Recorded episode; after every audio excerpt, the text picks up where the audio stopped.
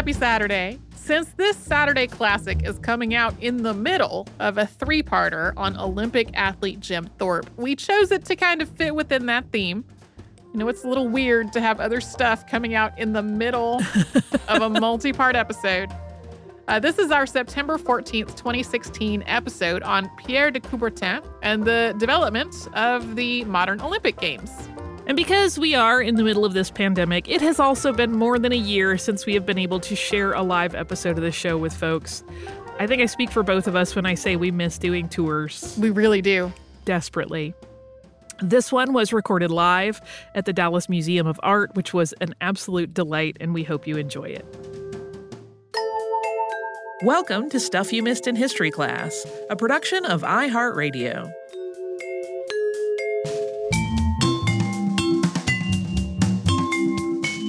Hello and welcome to the podcast. I'm Holly Fry. And I'm Tracy V. Wilson. And we were lucky enough to recently be invited by the Dallas Museum of Art to participate in their late nights program for an Olympic themed evening of fun and art. It was super exciting invitation. It was, and it was really great, but it was a little wacky. Yeah. Uh we flew in on the day of the event and we had plenty of time factored into this plan, but due to severe weather, the Dallas Fort Worth airport got shut down and we couldn't land and we had to be diverted to Shreveport. Uh, and finally, we took off again. We made it to the museum. Our amazing liaison at the DMA, Jesse Frazier, had switched up the schedule to basically postpone our talk by two hours. Two hours. Uh, and much to our surprise, our amazing listeners were still there. Yeah, I, I was perfectly ready, and I mention it in the episode that you're about to hear that I really thought everybody would leave, but they didn't. They stuck around. They were amazing. It was really humbling and really touching, and the evening turned out to be incredibly fun, even if getting there had been a crazy, frantic dash. But this episode runs a little long, so now, without further ado, we are just going to intro it and let it go. It is our chat with our Dallas listeners about Pierre de Coubertin, considered the father of the modern Olympics. And here we go.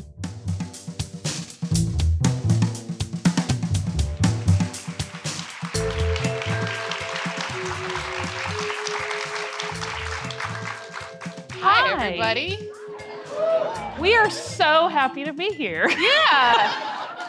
and so happy you're here. Thank you for being so patient and dealing with the weird time delay. Uh, it's been an Yeah. adventurous day of travel. normally, yeah, normally when we have a live show, we start with some story about what fascinating thing we saw in your city today. Uh, what we saw today actually was Shreveport. Uh, that was unexpected. Which we didn't actually see because we had to stay on the plane the whole time. with the shutters down so that it wouldn't get too hot. So that that was that was how it started out. But now we're here and we're delighted to be here. very, totally very- worked out. Yeah. There was some dicey moments. We did not know if we were going to make it. Uh, so we're very elated to be here.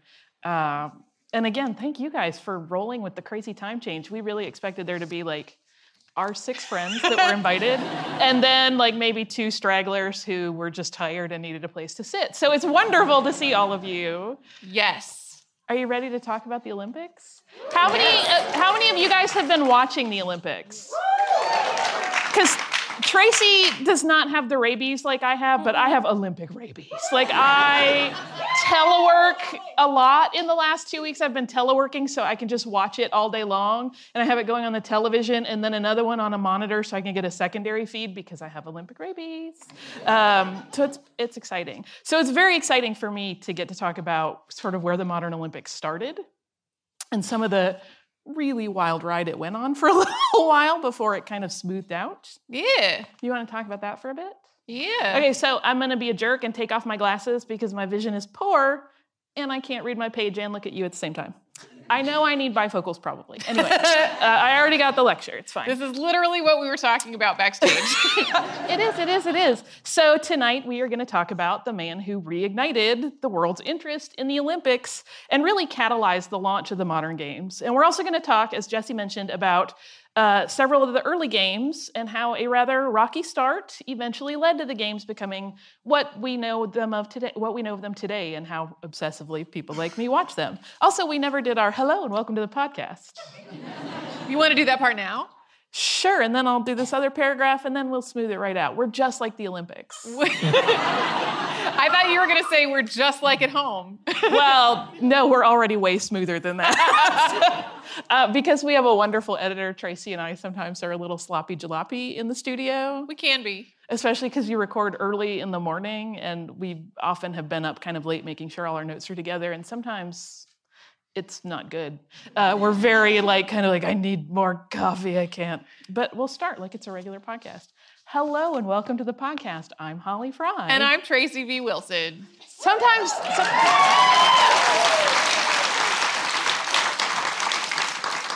sometimes don't you want to just switch to confuse people? There have been times I've almost just said your name. For, I've not I've not ever been quite sure why I almost said your name, but that's happened more than once. I have almost said I'm Holly V. Fry, which is not my middle initial, but it's hers. Well, and when we had that previous podcast, Pop Stuff, we would say weird things. Yeah. We were a little nuttier. Yeah. Maybe one day. That we'll was a little more casual than Yeah. our current podcast. So while Pierre de Coubertin, who is the father of the modern Olympics, is characterized in a lot of different ways, including sometimes a fool, sometimes a sexist, pretty accurate, um, and a visionary, regardless of the lens that you use to look at his life, he really did leave an indelible mark on history as the father of the modern Olympic Games. It's true. And Pierre de Frédy was born a baby New Year. He was born in Paris, France on New Year's Day of 1863.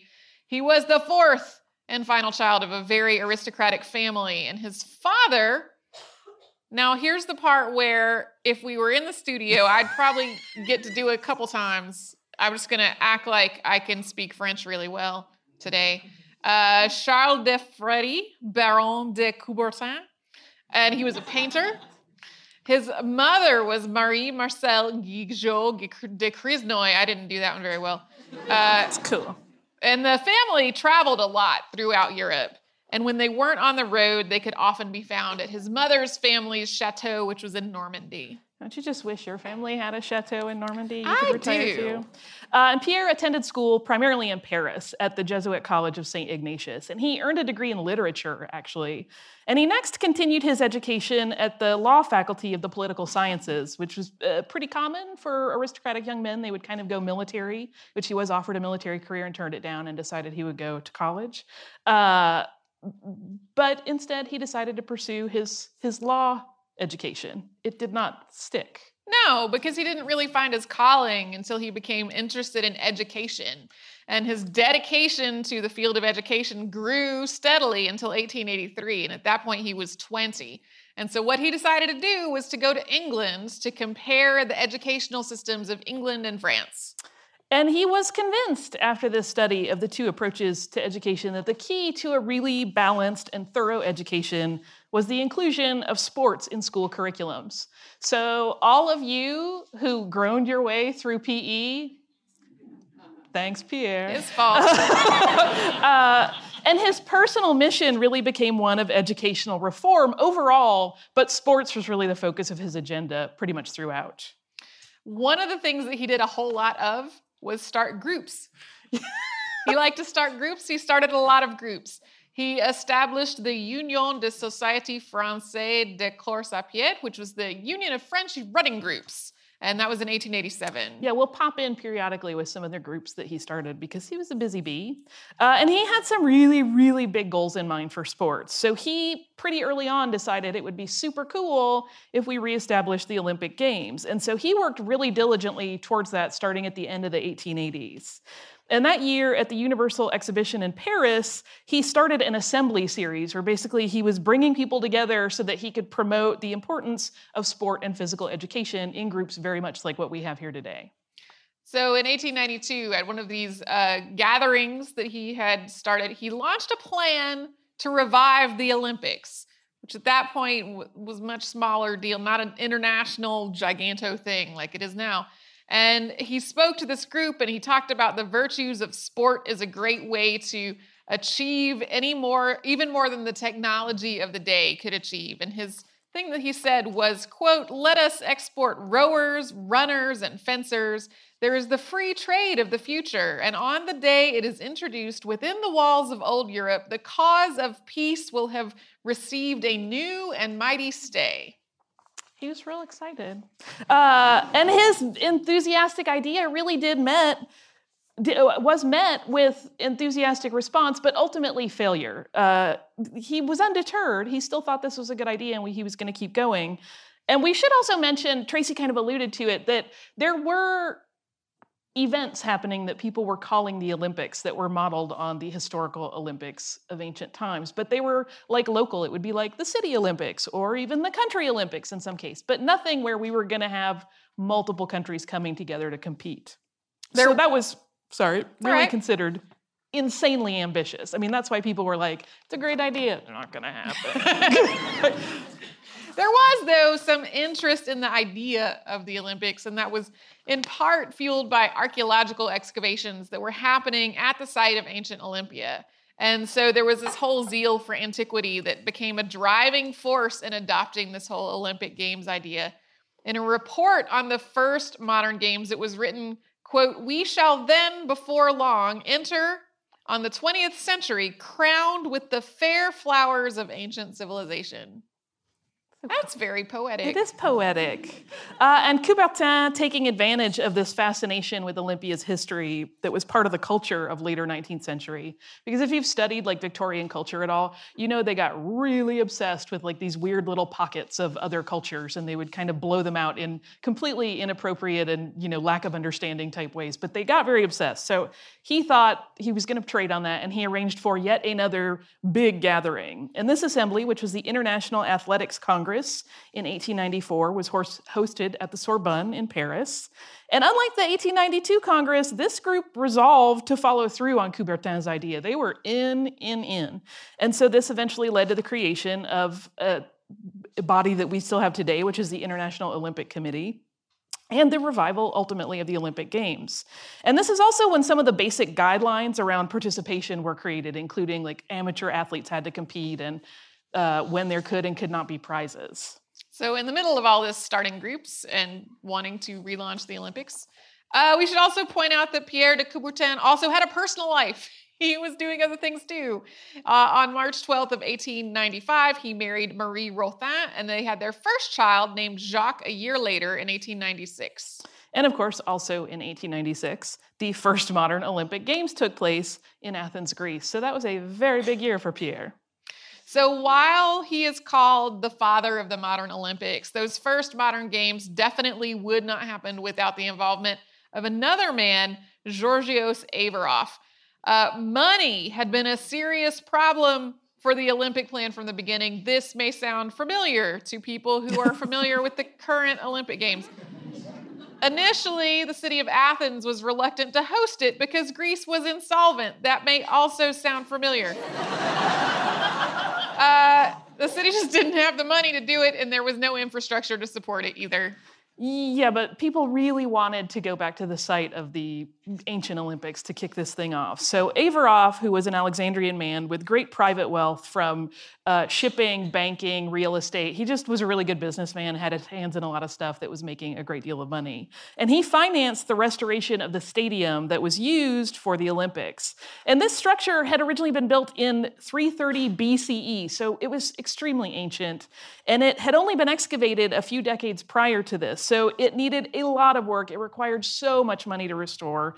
But Averoff was willing. And in doing so, he not only injected funding into the project, but he also catalyzed additional sponsorships from other wealthy patrons, ultimately making the games possible. So it just took one rich guy to get the other rich guys interested. it was kind of a quirky thing, though. Uh, the stadium, for example, the track was a lot longer and narrower than a regulation track. So the runners had to like change their speed when they went around the curves because the curves were really tight.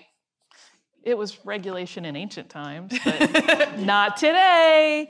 Uh, and as an aside, The winter weather that happened prior to the games prevented the completion of that stadium quite as designed. So initially, all of the stadium and the seating was supposed to be restored with Pentelic marble. This is this beautiful white marble, but construction was only completed for the seating portion. The rest was done, but the seating, just the first six rows were done. So they had to kind of quickly shuffle in some wooden seating to fill out the rest of it. Uh, but Averoff, true to his word, did provide additional funding after the Olympics had wrapped up so that they could, in fact, restore the entire facility. I just want to say, restored stadium, stadium with marble seats sounds really beautiful. And really uncomfortable. I don't want to sit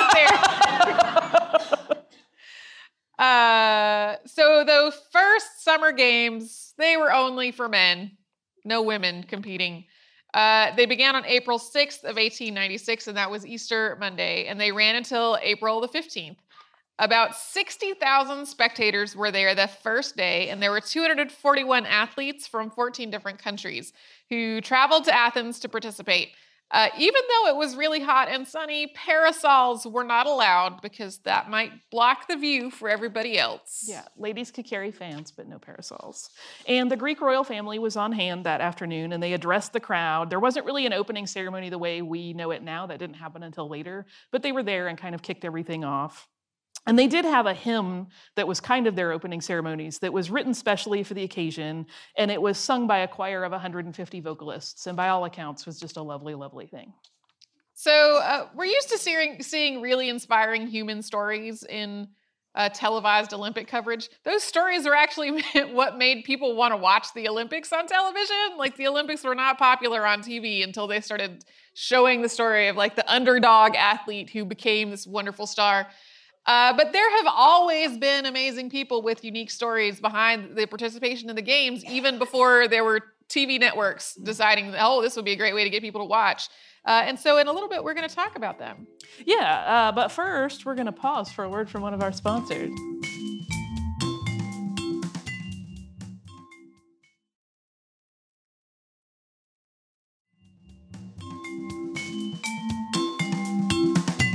So, one of those uh, sort of personal interest stories that we talked about involves Hungarian swimmer Alfred Hajós. And he was an architecture student who had made a conscious decision to become good at swimming when he was just a boy because he watched his father drown in the Danube when he was 13. Uh, which is kind of a horrifying impetus to do something really well, but it worked. Uh, he got really good at it. And his architecture school was not super enthused that he was going to hop away and go do this weird Olympics thing. Uh, they didn't want to give him the time to compete even though he was already a decorated competitive swimmer. It wasn't like a guy who went, Hey, teach, can I have the week off because I would like to go swim? It was like, No, you remember when I won all of those awards? I would like to go win more awards. And they were like, mm, Schoolwork. Um, but he went to the games anyway. He also won the gold in two events uh, the 100 meter and the 1200 meter freestyle. So, the way the 1200 meter freestyle worked was it took all the people out in a boat 1200 meters away, and they were like, they were like, you, you got to swim to shore. Uh, and, and then he said that the driving force behind this achievement was actually fear. And his, his quote was, My will to live completely overcame my desire to win. but he wanted to live more than all the other swimmers, apparently, because he whipped them soundly. Uh, Hajós did go on to finish his architecture degree after the games, and in kind of, I think, a lovely twist, uh, he went on, went on to design sports stadiums and swimming facilities, many of which are still in use today. So he was good at swimming and good at architecture. Yeah. Uh, we then the next sort of inspiring people we'll talk about were marksmen. They were two American brothers, John and Sumner Paine. Uh, and they were like a big story that year in the Olympics because, for one thing, they didn't really have any training involved in their participation. Really, they were just, they could shoot things. It's a little wimmy. uh, so, John was going to Athens for the games. He stopped in France where his brother lived and was like, hey, do you want to come compete in these revolver matches with me? Uh, and his brother said, sure. And the Boston Athletic Association was already sending a team, and both of the men were already members, so that worked out. Yeah, so he was kind of grandfathered in by virtue of being in that athletic group. And the pair got to Athens and they had no idea what to expect and what to pack. So they basically brought a crazy arsenal. This wouldn't work today. No. uh, they had a lot of different revolvers. They had a lot of different ammo because they didn't know what they'd need. And they got there literally the night before the competition began. So even though they had no prep time, though, they dominated the first event, which was the 25 meter military revolver contest. And John easily took the gold. Sumner came in second, and John's score was more than double that of the third place shooter. It was like, Sumner brother, Sumner brother, hey, you guys. Like they were just not, nobody could come anywhere close to them. So the next day, John sat out because they had agreed between the two of them that whoever won the first day would not play the second day. Right. We uh, should point out this may explain why they weren't doing gold, silver, bronze. It was like you win or you, are the rest of the dudes. There was so it wasn't quite as fancy to be second. Yes. So Sumner uh, this time took the gold in the 30 meter competition. Once again, way, way beyond all of the other scores. they had arrived at the game the games with uh, 3,200 rounds of ammunition, which like that seems like a, a lot. Uh, Again, for revolvers, like I'm not sure how they thought this game was gonna work. Uh, they only fired 96 shots though. I don't know what they did with the rest of that ammo. I know. I, I nobody ever tells you if they just were like, okay, let's trundle all of this back to the like, states. Yeah. So although I guess take it a, home and start a shooting. A range? lot of it just had to go to France to oh, Sumner's sure. house. I guess so. Uh, the last athlete from those first Olympic Games that we're going to talk about is Carl Schuhmann. And he was 26 when he competed. And the feats that he pulled off were astonishing because, I mean, we, those of you that raised your hands when you said you watched the Olympics, I'm sure you sit there like me going, oh my gosh, these are superheroes. This is not human, possibly. Oh my God. Like you lose your mind and you just go insane. So imagine doing that for somebody that goes, uh, I'm going to do a few different sports, you guys. He did lots of sports. Carl Schuhmann, not just one, yep. many sports. Carl, uh, Carl Schuhmann, did we say that he was 26? We did. Okay, I wasn't paying attention. Oh dear. Uh, Schuhmann won the gold in several different gymnastics events. He got team gold in horizontal bar and parallel bars, and an individual gold in the vault. So that is already that's a lot of gold. And but then he also competed in Greco-Roman wrestling, and he made it to the gold medal match. And that bout lasted on the first day for 40 minutes. Uh, but then they had to pause because the sun was going down. And so they started up again the next morning. uh, and he ultimately won after 15 additional minutes that were played out after everyone had gone to bed and woken up again. As I was working on the research for this, in my head, it was very much like when you're kids and you have to go home because it's dark out. Except then you have to come back and compete at an international athletic level. Um, that's not how it worked in your neighborhood as a kid. Uh, so Schuhmann also competed in weightlifting and track and field events, uh, including the long jump and the shot put, although he did not place in those events. And at a time when the city was really riding high on the fact that a hometown hero named uh, Spyridon Louis had won the marathon, that was like a big deal. Uh, and Greece was pretty much going bananas over him. The king of Greece actually turned to Schuhmann and said, I think you're the most popular man in Greece now, because he had just blown everybody away by being this incredible multi sport athlete. So, after the 1896 Games and their great success, Coubertin became the International Olympic Committee president, and the, he replaced Demetrios Vikelas. And this would be a job that he would then have for a really long time. He remained the IOC president until 1920, no, oh wait, 1925, which was 29 years after he first took the job. Uh, and then he was named honorary president for life. And the first games that were staged under Coubertin's leadership as IOC president, whoops, uh, they did not go well at all. Uh, they were in Paris in 1900. And we have to say that Coubertin can't really be shackled with all of the shame in this because the games were kind of lumped together with the 1900 Paris Exposition. So control of the Olympics was pretty much taken over by the French government. And they saw the Olympics as a secondary event to the World's Fair. So the Olympic planning really did not get enough attention or focus by the, by the, the government committees. So there's an episode in our archive by previous hosts that is specifically about this these games and what a debacle they were. So we're just going to hit a few of the highlights of the misery and confusion of the Olympic Games. Uh, we'll start with the fact that the committee that was doing the advertising and the promotion tended to like give out this information as being part of the expo programming. So a lot of the athletes didn't even know that they were at the Olympics. they thought they were part of a completely different sporting event. And despite the fact that they may not have known what they were there for, there were far more athletes uh, at the French Games than there had been at the previous games that were so successful in Athens. There were this time 997 participants from 24 countries, although France by far had the most uh, competitors involved.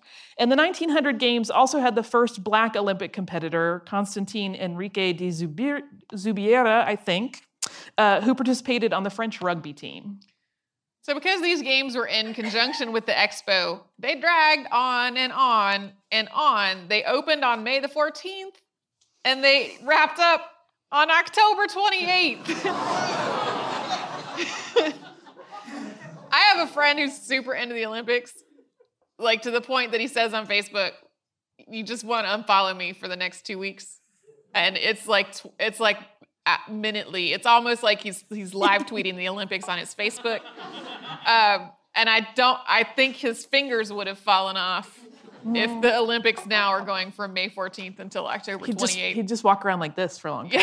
he would have finger cramps uh-huh. forever. So the scheduling of the events was so poorly handled and the information was so poorly shared that a lot of them just like they happened with no journalists to cover them and no spectators either. Yeah, I think uh, it was a croquet match where one person showed up and was like, Am I even in the right place? I don't, I'm not from your country. Um, and the venues were entirely subpar. So they did not have a fabulously wealthy investor to complete beautiful venues. Um, one of the other things that was happening uh, the track and field events were being held on like really slippery uneven ground. So you can imagine how beautifully that went off. Um, and swimming was taking place in the seine and the currents were causing swimmers to have really fast times. So it was just kind of throwing them down the river basically. It was even faster than the rio pool apparently. Yeah so, a lot of new events were added that year, and some of them have continued on. There was archery, rowing, and football. That means soccer. Uh, and then there were also events that, that year, like croquet and golf, that didn't become standard parts of the Olympic programs, but golf did come back in 2016. So maybe yeah, it will stick around. Golf. And I'm going to confess, I didn't follow it. I don't know what happened. Or if it's still happening, golf is not my thing. Uh, and though the IOC did not officially recognize women's events, 22 women did participate in the 1900 Games. You'll often hear about uh, Great Britain's Charlotte Cooper as being the first woman to win a gold medal in the modern Olympics. She won for tennis. But there was actually another woman woman, Hélène de Pourtalès of Switzerland, who had competed on a yachting team and that won gold a couple months prior to Cooper's victory. So she didn't win an individual, but she is technically really the first woman that ever won a gold. There was also an American woman, Margaret Abbott, who won a gold in golf. However, she was one of the people who did not know that she was at that moment competing in the Olympics. Uh, and then Holly and I had a conversation on the plane about she may not have even known that in her life. In her life. Uh, it's unclear whether whether this was something that people put the pieces together after she died or not. But regardless, uh, all of this confusion was due to just terrible record keeping and bad, bad communication throughout the five month run of the Olympic Games. Uh, there were also some interesting things going on where in team events, and some of those included polo, sailing, and tennis, uh, where the participants weren't even all from the same country because they couldn't kind of get it all together in one country, and also they didn't know it was the Olympics. So uh, this includes the Dutch two-man rowing team, which won gold, and this is sort of fascinating. Uh, it's one that Sarah and Deblina talked about in their episode specifically about this. But at the last moment, the coxswain on the Dutch team had to be replaced and the person that replaced them was like a young French boy, like a young French boy, like 7 to 13 is where his age is guessed. And they won gold, and he was in the pictures, and then he vanished, and no one has any idea who he ever was. So he's sometimes referred to as like the lost Olympian or the missing Olympian. And I just wonder if there was just a kid wandering around France trying to tell people he had won an Olympic gold medal, and people were like, ah, Pashab. Uh, so obviously, this was a mess. It was so much of a mess that there was some debate as to whether the 1900 games could even be considered real Olympics. Uh, the French, though, did walk away with 100 medals, which made the governmental organizers really happy about their involvement. Uh, Coubertin, though, was not really thrilled, and he really hoped that one day France would be able to redeem itself as an Olympic host. Uh, and next up, we're going to talk about the 1904 Games, which saw history repeating itself almost immediately. Uh, but first, we're going to pause for a sponsor break.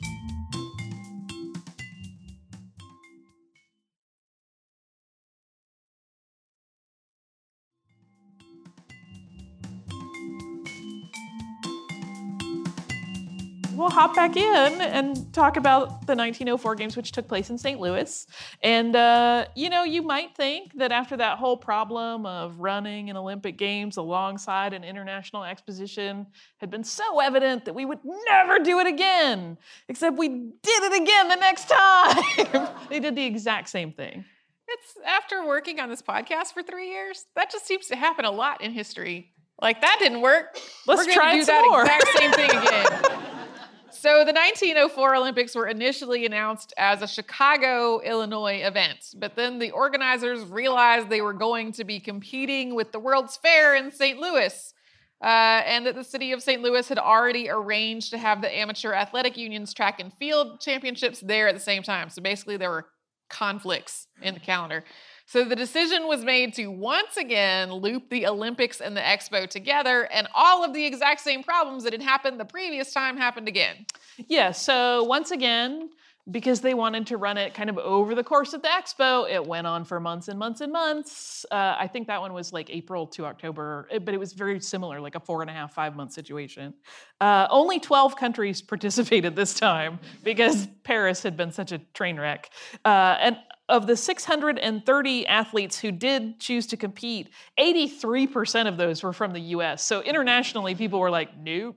Uh, it was definitely not, you know, the beautiful international people coming together event that Coubertin always envisioned for the Olympic Games. He also didn't envision a lot of cheating problems. Nope. But we had that in 1904. Uh, there was a boxer who entered the games under the assumed name of a popular local person from St. Louis, hoping that the judges would be more generous with his points and would not recognize this very obvious fraud. They did eventually, but it took a shockingly long time. Um, and then the marathon winner, uh, Fred Lorz, had actually become ill on the course while he was running, and he dropped out of the event and got picked up by like an assistance vehicle. And then when that car was carrying back carrying him back to the stadium, it broke down. And he was like, "Well, I feel better." So he just jumped back in. so he rejoined the race and he crossed the line first. Um, and eventually people realized someone had seen him do this. And so later, to avoid a lifetime ban from the sport, because of course everybody was up in arms about it, he claimed that he had experienced temporary insanity during the race. This is where I go, really? I was crazy. I didn't I- know what I was doing. Really? So after this 1904, uh, the word that I was going to say is not appropriate for a family audience, uh, so I'm just going to say debacle. Uh, Coubertin wrote, "quote I had a sort of presentiment that the Olympiad would match the mediocrity of the town." He, he wasn't a big fan of St. Louis. Yeah. Remember, he was fancy and French, so you know. I'm glad we're not doing this show in St. Louis because that might have been really offensive. It would have been bad. Uh, what was Coubertin? We didn't say that about St. Louis. Uh, and while the Baron de Coubertin prepared for the next games, which were going to be held in Rome, he also busied himself in some other ways. Remember how we talked about how he'd like to start groups and do stuff? Uh, he never ever lost his passion for education. So even while he was kind of spearheading all of these Olympic events, he was also still trying to do some some good and some um, revision and reform in the education sphere. And so in 1906, he founded l'Association pour la réforme de l'enseignement, also known as the Association for Teaching Reform. So Holly just said that the next Olympics were going to be in Rome. but that is not what happened. Uh, in 1906, the Italian organizers were already way, way behind schedule. And then on top of their being behind schedule, Vesuvius erupted. Uh, and it was immediately obvious that Rome was not going to be ready for Olympics in time to actually have them there. So Italy needed to also reallocate all of the funds that were supposed to go to pay for the games to instead pay for a volcano cleanup. So uh, they decided to uh, move them elsewhere, and London offered to ho- host the games with only two years to get ready for it. And that sounds like we're leading to another disaster story. Those British got their act together, though, man. They didn't. These were incredibly, incredibly well organized games. Uh, under the leadership of British Olympic Association Chairman Lord Desborough, they were really considered to be just pretty amazing in terms of how well run they were. The venues had been built specifically for the games through a, an interesting deal he worked, where the Franco British exhibition of 1908 actually footed the bill to build all of these buildings in exchange for getting part of the ticket sales back. Uh, so that was one of the ways that London kind of worked this whole deal financially. And there was, for the first time ever, a pool built for swimming events. So they didn't have to throw guys down a river or take them by boat way far away and tell them to just get back onto shore somehow. Swim back and don't drown. Yeah. Uh, 2,008 athletes from 22 different countries participated in these games, which once again went from April all the way to October. So we hadn't quite worked that part out yet. Uh, however, women were finally allowed to officially uh, compete in the games, although Coubertin was not a fan of letting them do this. He called women's athletics, quote, the most unesthetic sight human eyes could contemplate. Thanks, Coubertin. What a charmer. But then when I think about it in a French accent, I'm like, okay. I don't agree, but it's still cute. Also, we did not mention, and I didn't put it in these notes, go look up Pierre de Coubertin on the internet, the most spectacular mustache you have ever seen on the planet. He had a pretty spectacular, pretty kinda, great mustache, kind yeah. of wonderful, slightly goofy. Yeah, good. when we were settling on what topic to do for our live show here, you kept sending me pictures. I was like, like this will make you want to do this one, and I was like, ah, sure, that's a great just- mustache. I just gave her up. It was like death by a thousand cuts of mustache pictures. Uh, and while this was really where the games as we see them started to develop and take shape, there was definitely drama as well as some very interesting developments. So we'll tick off a few of those. Uh, the first one is that the marathon finally got its now standard 26.2 mile 42 kilometer and 195 meter distance at these games. So prior to that, the distance had varied, and one of the reasons that this distance happened at these games is that that last 195 meters needed to be added so they would finish under the royal box because the royal people had to see it. They had to see the big finish. Uh, the winner of that marathon, who was an Italian named Dorando Pietri, collapsed on the track before the finish and was helped to the end, which is a very Olympic story. Uh, but his victory was disqualified because of the part where someone helped him. Maybe that's not as Olympic in its storiness. Uh, but an American named Johnny Hayes, after all of that, was the person declared the winner. And uh, we should point out it wasn't another athlete that stopped and helped him. It was Oh. it was like people that were Just uh, people who were around. Well, I think it was Olympic officials that I kind of were like, "Oh, come on, you can finish." Uh, he did get sort of a, um, uh, I don't remember what exactly they gave him. They gave him kind of a consolation prize for having great Olympic spirit and you know working so hard. Like they didn't want to just go, "Yoink, we took your prize away and gave it to this other guy."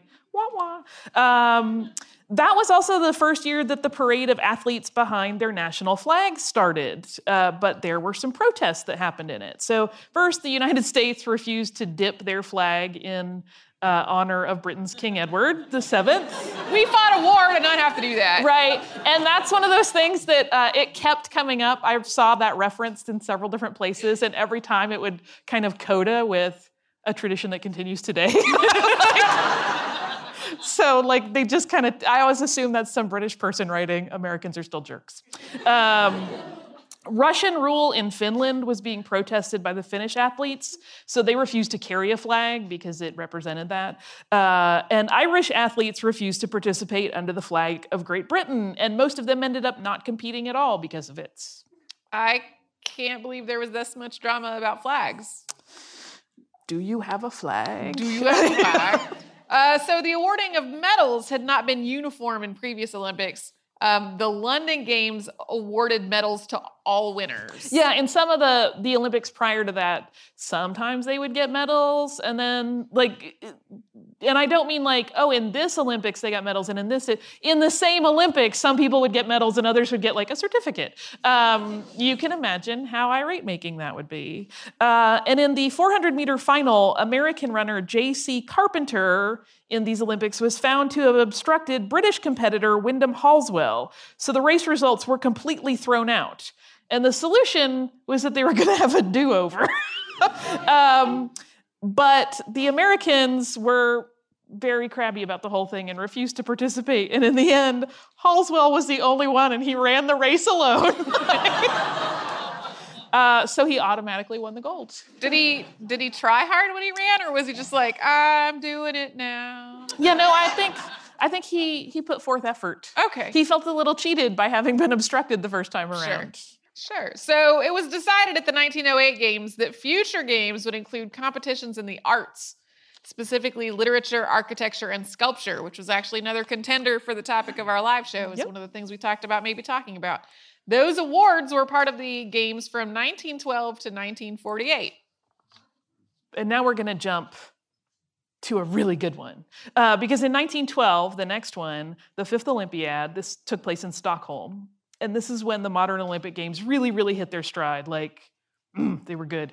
They ran from May to July, so not the four to five month big extended festival. Uh, they were attended by 2,407 athletes from 28 countries, including 48 women, participating in an ever expanding field of events. Sorry, Coubertin.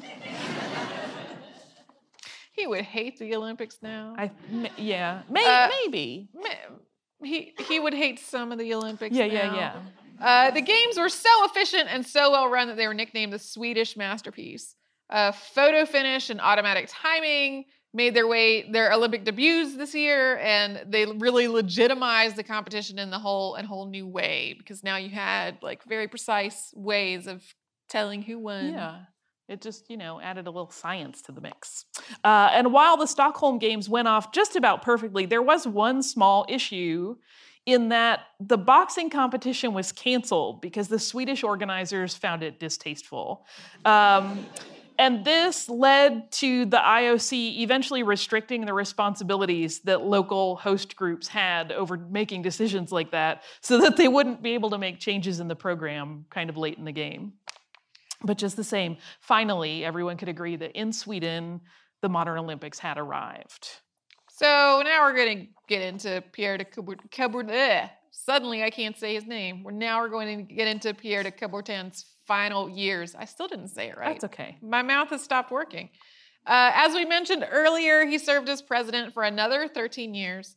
Once the Paris Games of 1924 had wrapped up, he was basically ready to retire. The 1924 event had been a success. It had drawn record numbers of attendees and athletes and participating countries and journalists to cover all of it. So basically, Paris had been redeemed from this 1900 debacle.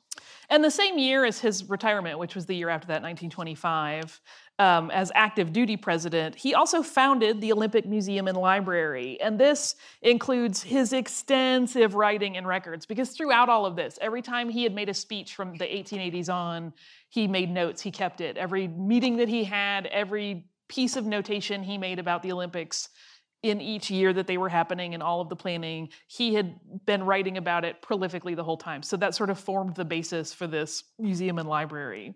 Uh, and all of his correspondence that was used as part of this, you know, move to really reignite the, the Olympic flame throughout the world. Uh, he continued his educational work during this time too. He established Lyon Le. I can't. You say can this. just do the English version. I'll just say it in English. yeah, yeah. It's getting late now. uh, the Universal Pedagogical Union, and that was in 1925. Then in 1928, he insisted. He insists that's not what it says at all. I swear this is not vodka. No. I also I even printed my notes really big so that I would be sure to be able to read them on the stage, and yet I'm having trouble now. It is late. Uh, in 1928, he instituted the uh, International Sports Education Office. So he was still doing a whole lot of group group forming relating to sports and athletics. And then in 1936, so a little bit later, it was kind of a mixed year for Coubertin. He was a candidate for the Nobel Peace Prize that year because of all of his work in the Olympic Games, but he did not win. The prize that year was awarded to Argentine politician and academic Carlos Saavedra Lamas, who was the first Latin American recipient of the Nobel Prize. So pretty exciting for him, not so much for Coubertin. He did win another award in 1936, however. That was the Virginie Hériot Prize, named for a famed French Olympian and yachtswoman from the 1920s. Yeah, she was kind of, if you listen to the show, she was kind of running in the same circles as Joe Carstairs. One of my big favorites. Love so, her. Um, but the 1936 Olympics, despite him having this interesting year in terms of awards and recognition, uh, were inc- incredibly stressful for Coubertin. Because when the IOC had selected Berlin as the location for the 36 Olympics, it was 1931. And it was two years after that that Hitler became the Chancellor of Germany and everything changed. Um, and in that moment, when they had awarded it to Germany in 31, it was sort of this great indicator that the strife of World War I was being put aside and Germany was once again sort of being welcomed into the global village and everyone was going to be cool. But that, of course, is not how it played out. No, because he, as we said, became the Chancellor of Germany two years later. And so by the end of 1933, German sports organizations had instituted a policy that only Aryans could participate in athletic clubs. And as a consequence of the anti Semitism and racism that were in place in Germany, a lot of countries started a boycott movement against the 1936 games. This is another game that past hosts have talked about specifically on the show.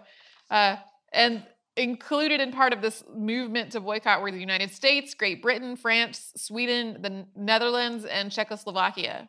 But eventually that boycott crumbled. Uh, it did not hold, and 49 nations did participate in the games. And Pierre de Coubertin had been invited, but he declined. He wanted nothing to do with it. And the games really turned into a big propaganda play for Hitler's Germany and later came to be known as the Nazi Games.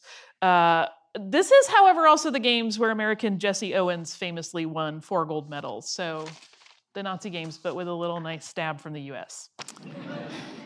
After the Olympics concluded in Berlin, Coubertin was described by his friends as being in this sort of state of melancholy. Uh, the troubles surrounding Germany as a host of the Games were one cause, but he was also really de- dealing with serious financial issues. Yeah, Pierre was deeply troubled at the thought of all his life's work falling apart because of a lack of money. Like he had really put a lot of his own money in addition to his own time in kind of getting all of this stuff off the ground. And uh, in August of 1937, he wrote in a letter to a close friend, quote, these adverse circumstances have created an agonizing situation. The loss of my personal fortune threatens my lifelong effort at enlightening pedagogical progress. Also in 1937, he was honored by the city of Lausanne, Switzerland. Is that how you say that? Mm-hmm. Okay, good. Uh, as an honorary citizen. And this uh, is, is in the. Suddenly, my mind just went, wow, you want me to read? Uh, and uh, this is uh, the, Lausanne became home to the International Olympic Committee in 1915, so that's why they named him an honorary citizen. And while colleagues from the International Olympic Committee, as well as many of his friends, were trying to brainstorm ways that they might help Coubertin financially, that discussion quickly, unfortunately, became moot because not long after the Lausanne celebration, on September 2nd of 1937, he had a heart attack while he was walking in a park in Geneva and he died. So his body was laid to rest there in Lausanne, but at the uh, Bois de Vaux cemetery but his heart was interred adjacent to the ruins of ancient Olympia, Greece, with a commemoration of the revival of the Olympic Games. Uh, and that was done seven months after he died and was done to honor and fulfill his wishes, which I feel like is important because that would be a weird symbolism to do without someone's I prior consent. I don't know if anybody would have been down with somebody going, you know what we should do is put his heart in Olympia. He yeah. would have, his, his ghost was like, wee, wee. So Except that didn't happen because no, he asked for that before he was he like, "Please do this with my uh, body." So that is Coubertin. And to end, we're going to talk about kind of a, a thing that inspired him to create sort of the creed of the Olympic Games. And that's that during the 1908 London Games, uh, Pierre was inspired by the words of a, uh, the Bishop of Bethlehem, who is Ethelbert Talbot.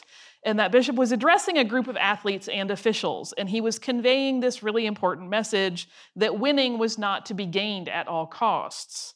And the IOC president, Pierre de Coubertin, after that, crafted this sentiment into the following phrase, which has become the Olympic Creed. And that is L'important dans la vie, ce n'est point le triomphe, mais le combat. L'essentiel, ce n'est pas d'avoir vaincu, mais de s'être bien battu. So the important thing in life is not the triumph, but the struggle. The essential thing is not to have won, but to have fought well. So that's the scoop on the Olympics and how they got started. Pierre de Coubertin. Yeah.